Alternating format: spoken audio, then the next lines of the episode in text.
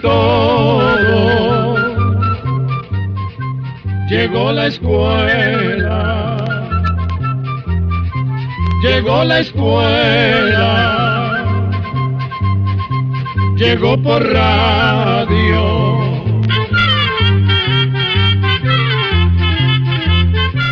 Hola, ¿qué tal? Muy contentos de estar con ustedes nuevamente. Me preguntaba acerca de las huellas dactilares, si son únicas en cada persona. Pues bien, lo vamos a conocer en una nueva edición de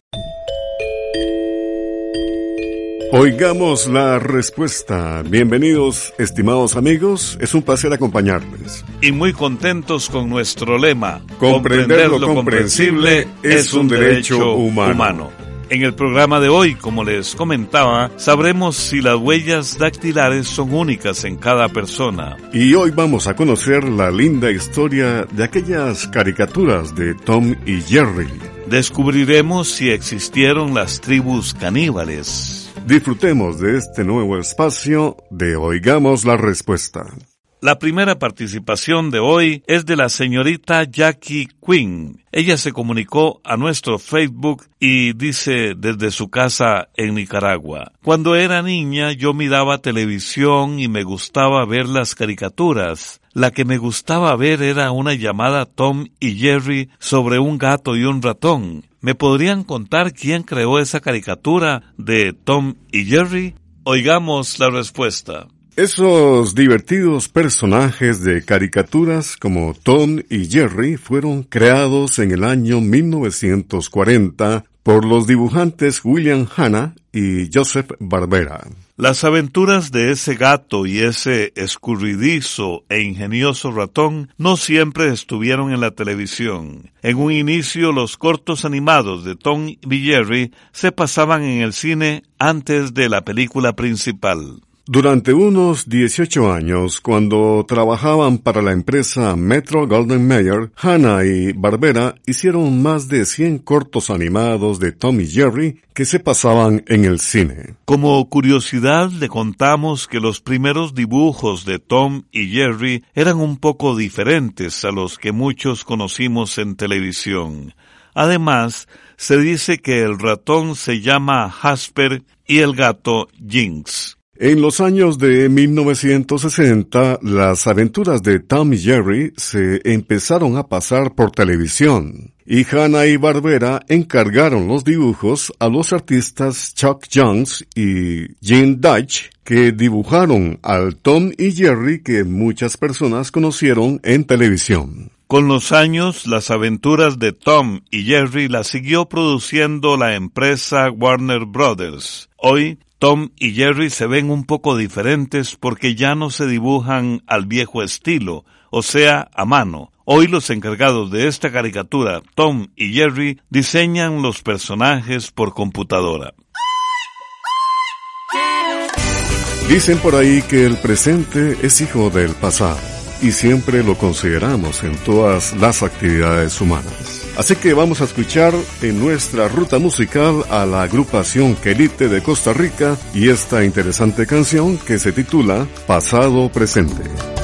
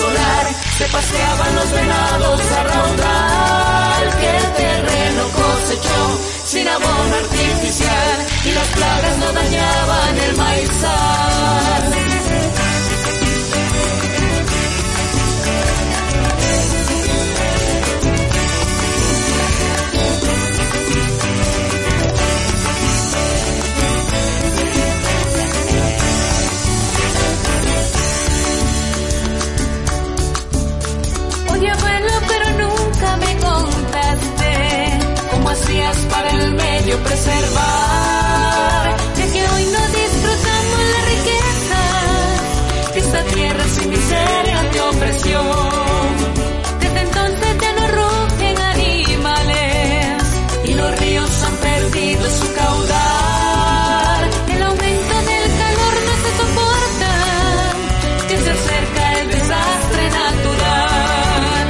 El abuelo me contó que en el patio y el solar se paseaban los venados a raudal, que el terreno cosechó sin abono artificial y las plagas no dañaban el maizal. El abuelo me contó que en el patio y el solar se paseaban los venados a raudal, que el terreno cosechó sin abono artificial y las plagas no dañaban el maizal. El abuelo me contó que en el patio el solar. Se paseaban los venados a raudal, que el terreno cosechó sin abono artificial. Y las plagas no dañaban el maizal. También nos puede contactar al correo electrónico isq.org o encuéntrenos en Facebook como Oigamos la Respuesta. Desde Chinandega, Nicaragua, recibimos la siguiente pregunta del señor Jerry Natanael Álvarez Ponce. Dice el señor Álvarez Ponce, tengo unas plantitas de tomate, chiltoma y chile jalapeño. Las plantas están iniciando la floración y todo va bien. Sin embargo, estoy notando que el chile jalapeño me está botando las flores. ¿Qué me aconsejan ustedes que debo hacer? En el pequeño huerto donde tengo estos siembros, hice una mezcla con tierra de la orilla del río y estiércol de ganado ya deshecho o desgranado. Oigamos la respuesta. Primero que todo queremos decirle que es normal que a las plantas se les caigan algunas flores. Esto sucede con frecuencia en los cultivos de frutas y verduras. Ahora bien, si usted nota que es mucha la pérdida de flores de sus plantas de chile jalapeño, el problema podría deberse a varias cosas. Por ejemplo, al clima muy caliente, mucho viento en el lugar, o regar mucho o muy poco.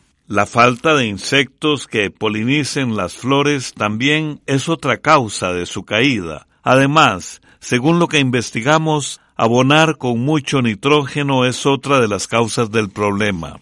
Siguiendo con el tema, dicen los técnicos que sembrar las plantas muy pegadas entre ellas puede afectar la floración. También hay que cuidar que las plantas no sean atacadas por hongos, insectos y otras plagas.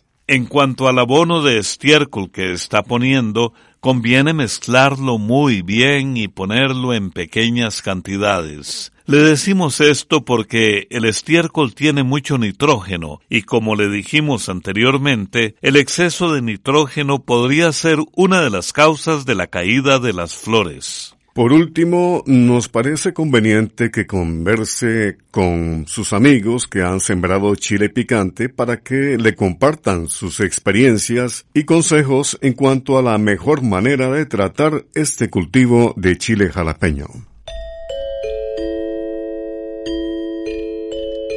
Con la cortesía de esta radioemisora y la amable atención de todos ustedes, les presentamos Oigamos la Respuesta. El señor Juan Valdivia nos envió desde Nicaragua la siguiente pregunta a nuestro Facebook.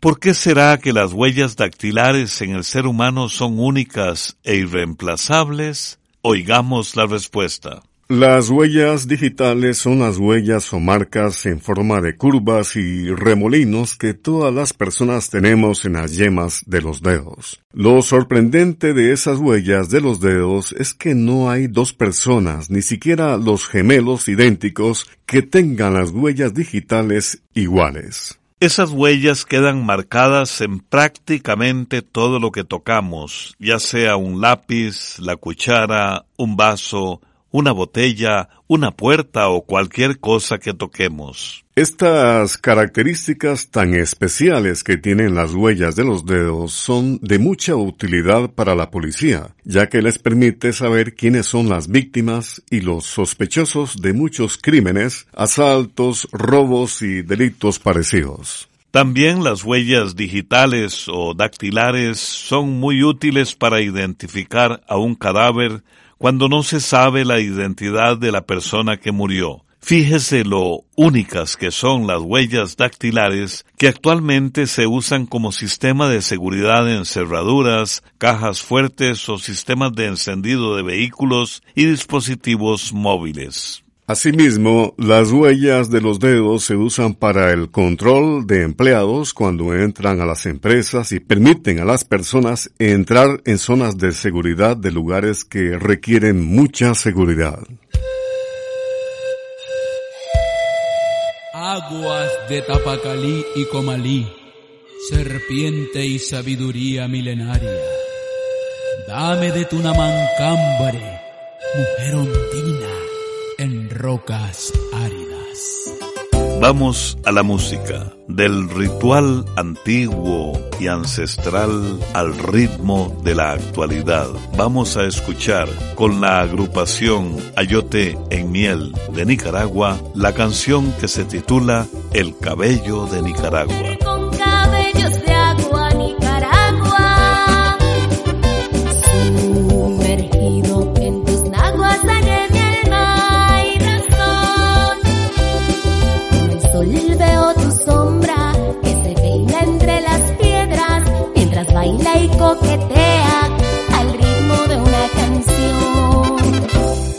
Cabello nace lindo, se sumerge en el río Coco. Tu cabello Nicaragua, nace en el cañón de Somoto. Tu cabello nace lindo, se sumerge en el río Coco.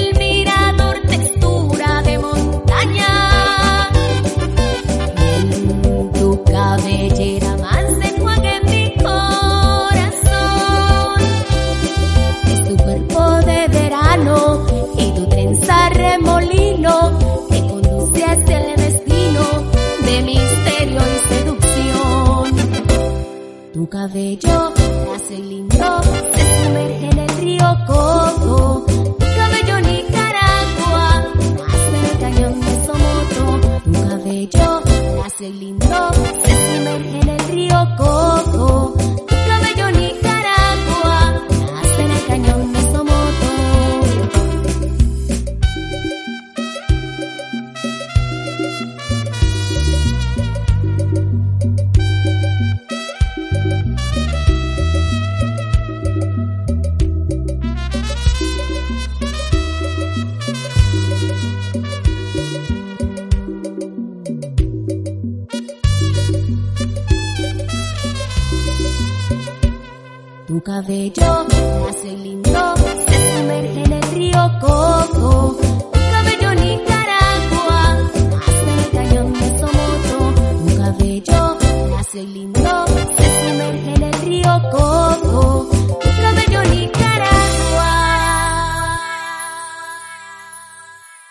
en el cañón de Somoto.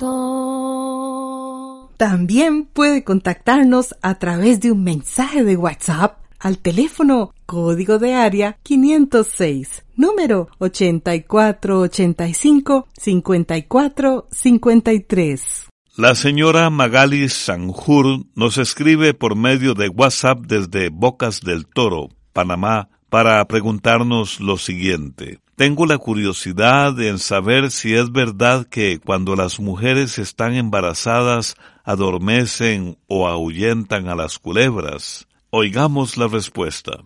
Sobre las culebras existen muchas creencias. Esto que usted nos menciona es una creencia muy extendida en nuestras tierras. Muchas personas también creen que las serpientes no muerden a las mujeres embarazadas, pero en realidad las culebras no distinguen entre una señora embarazada y una que no lo está. Y las mujeres embarazadas no tienen ningún poder especial sobre las culebras. Vamos a contarle que por lo general las culebras no buscan morder a las personas, solo muerden para defenderse cuando se sienten en peligro. Las culebras son animales tímidos y generalmente huyen cuando alguien se acerca. A veces se quedan quietas como si estuvieran adormecidas, pero esta es una forma que tienen de defenderse de sus enemigos, ya que al quedarse muy quietas evitan que las vean. Pero si por desgracia alguien se les para encima porque no las vio o las molesta,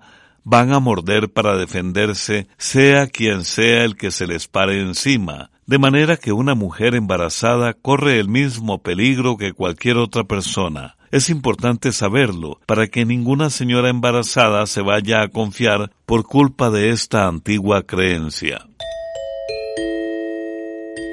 Quiero saber cómo puedo combatir los animalitos que se ven en la foto que les mando, ya que me están dañando un palo de aguacate que tengo. Pregunta que nos hacen por medio de Facebook el señor Marcos Antonio Mauricio desde Santa Ana, El Salvador. Escuchemos la respuesta. Aunque los insectos que aparecen en la foto no los podemos ver con mucha claridad, nos parece que se trata de termitas o comegenes. Estos pequeños insectos, termitas o comegenes, son muy comunes en nuestras tierras. Algunas especies construyen sus nidos sobre los árboles, otras los construyen en forma de montículo en el suelo y también hay especies que hacen el nido bajo el suelo. Como usted menciona, hay algunas especies de termitas que causan daños en los árboles de aguacate, sobre todo en árboles viejos. Pueden dañar la cáscara o corteza y en algunos casos hasta el tronco principal. Para acabar con estos insectos se debe destruir el nido. Si el nido está sobre el árbol, habría que subirse para eliminarlo. Se puede quitar con un cuchillo o con cualquier otro instrumento. Si las termitas se encuentran dentro de una rama seca, procure eliminar la parte dañada para que los insectos queden expuestos y rocíelos con algún insecticida. Podría usar, por ejemplo, insecticida en polvo del que se usa para matar hormigas. También hay insecticidas especiales para termitas. Hay un insecticida que no es muy dañino para la naturaleza, hecho a base de permetrina que se llama Dracanek Pregunte en los establecimientos donde venden productos para la agricultura si tienen o de lo contrario pide algún producto que sirva para eliminar termitas en los árboles. Además de quitar el nido, también debe romper todos los caminitos o túneles que construyen las termitas. Esto va a servir para que se mueran, ya que estos insectos no aguantan la luz del sol. También es conveniente rociar con el insecticida el tronco y las ramas por donde pasan las termitas. Algunas personas, en vez de insecticida, untan el tronco con diésel y asegura que esto da buenos resultados. Por último, le aconsejamos revisar todos los árboles que se encuentren en la propiedad para asegurarse de que no haya más nidos. Si encuentra algún nido en el suelo, podría quemarlo, eso sí, tomando todas las precauciones del caso. Como las termitas o comegenes son difíciles de eliminar, es necesario estar revisando con frecuencia la propiedad y el árbol para mantenerlas bajo control. Con las notas musicales vuelan también las voces y los lamentos, como el de Reinaldo Armas de Venezuela, quien canta con un dejo de dolor egoísmo.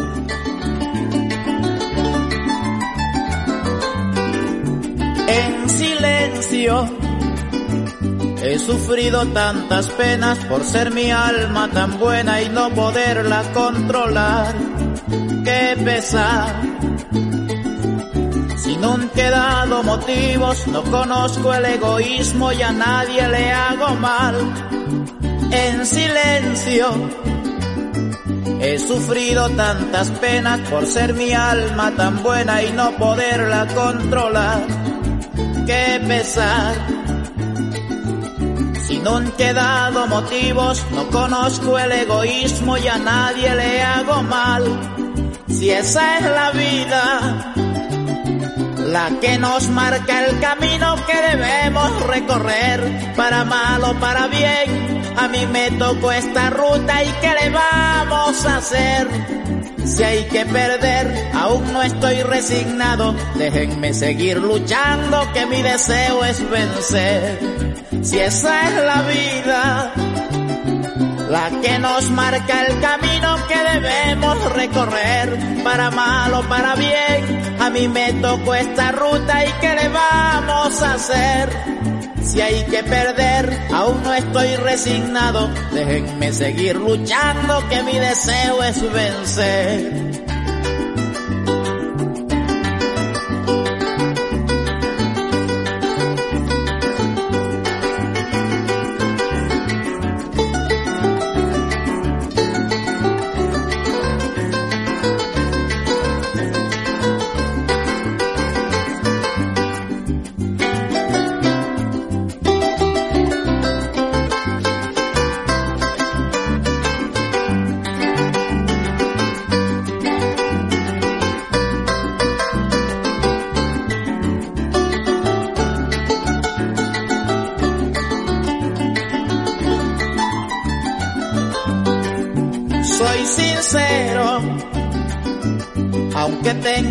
Defectos, no soy el hombre perfecto, yo tan solo soy normal. ¿Qué será? Y hasta me han sorprendido por ser humilde y sencillo, me han querido maltratar. Soy sincero, aunque tengo mil defectos, no soy el hombre perfecto, yo tan solo soy normal. ¿Qué será? Y hasta me han sorprendido por ser humilde y sencillo, me han querido maltratar. Si esa es la vida, la que nos marca el camino que debemos recorrer, para mal o para bien. A mí me tocó esta ruta y ¿qué le vamos a hacer? Si hay que perder, aún no estoy resignado. Déjenme seguir luchando, que mi deseo es vencer. Si esa es la vida, la que nos marca el camino que debemos recorrer, para mal o para bien. A mí me tocó esta ruta y ¿qué le vamos a hacer? Si hay que perder, aún no estoy resignado. Déjenme seguir luchando, que mi deseo es vencer. Los miembros de las tribus caníbales se alimentan solo de carne humana o consumen otros alimentos. La pregunta de la señora Rosaura Navarro que nos está escuchando en Cartago, Costa Rica.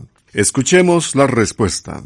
La práctica de algunos pueblos de comer carne humana se conoce con el nombre de canibalismo o antropofagia, pero vamos a decirle que los pueblos caníbales también se alimentaban de otras cosas como frutas, vegetales y la carne de animales que cazaban. El canibalismo ha existido desde tiempos muy antiguos. Hace como 700 años, el viajero italiano Marco Polo escribió en uno de sus diarios sobre algunos pueblos del continente de Asia que tenían la costumbre de comer carne humana. También hay relatos de viajeros antiguos que fueron testigos de esta práctica entre indígenas de varias partes del continente americano. Y se cree que también se practicaba en pueblos del continente de África, en Australia, en Nueva Zelanda y en las islas del Pacífico de Asia como Melanesia, Sumatra, Nueva Guinea y Polinesia. Sobre el canibalismo han existido muchas creencias. Por ejemplo, en algunas culturas existía la creencia de que la persona que se comía el cuerpo de otra podía adquirir sus cualidades. Por eso, en algunos pueblos, cuando una persona valiente moría, sus restos eran repartidos como alimento entre la población. En otros pueblos, el canibalismo estaba muy relacionado con venganzas o con sacrificios religiosos. Al finalizar nuestro programa, una reflexión del legendario, del recordado actor cinematográfico Robin Williams. No importa lo que te diga la gente, las palabras y las ideas pueden cambiar el mundo. Hola, soy Victoria. En mi casa separamos los residuos. Tenemos una caja para papel, latas, plástico y vidrio. Los recipientes siempre los lavamos y secamos antes de ponerlos en la caja. Vos también separas tus residuos, no seas plástico. En el manejo de los residuos sólidos, recuperar es un paso previo a reciclar. Al recuperar, separamos objetos que todavía se pueden utilizar antes de que sean considerados un desecho. Es importante clasificarlos. Aluminio, papel, plástico, vidrio. También es necesario limpiar, lavar, secar y guardar estos residuos para ser llevados al centro de acopio. Así, recuperar los objetos útiles de nuestros desechos y sumarnos a iniciativas personales y colectivas de limpieza y recolección de residuos son parte de las acciones que podemos hacer para ayudar al planeta. No seas plástico. No asfixiemos más al planeta con nuestra basura. Recordá. Rechaza todo aquello que no necesites. Reducí tus compras. Recupera materiales. Reutiliza lo que tenés a tu alcance. Lleva tus residuos reciclables a un centro de acopio cercano para que puedan ser reciclados. No seas plástico. Una producción del Programa de Producción de Material Audiovisual y el Centro de Educación Ambiental de la Universidad Estatal a Distancia. En colaboración con el Instituto Centroamericano de Extensión de la Cultura, ICECU. Programa de Control 25.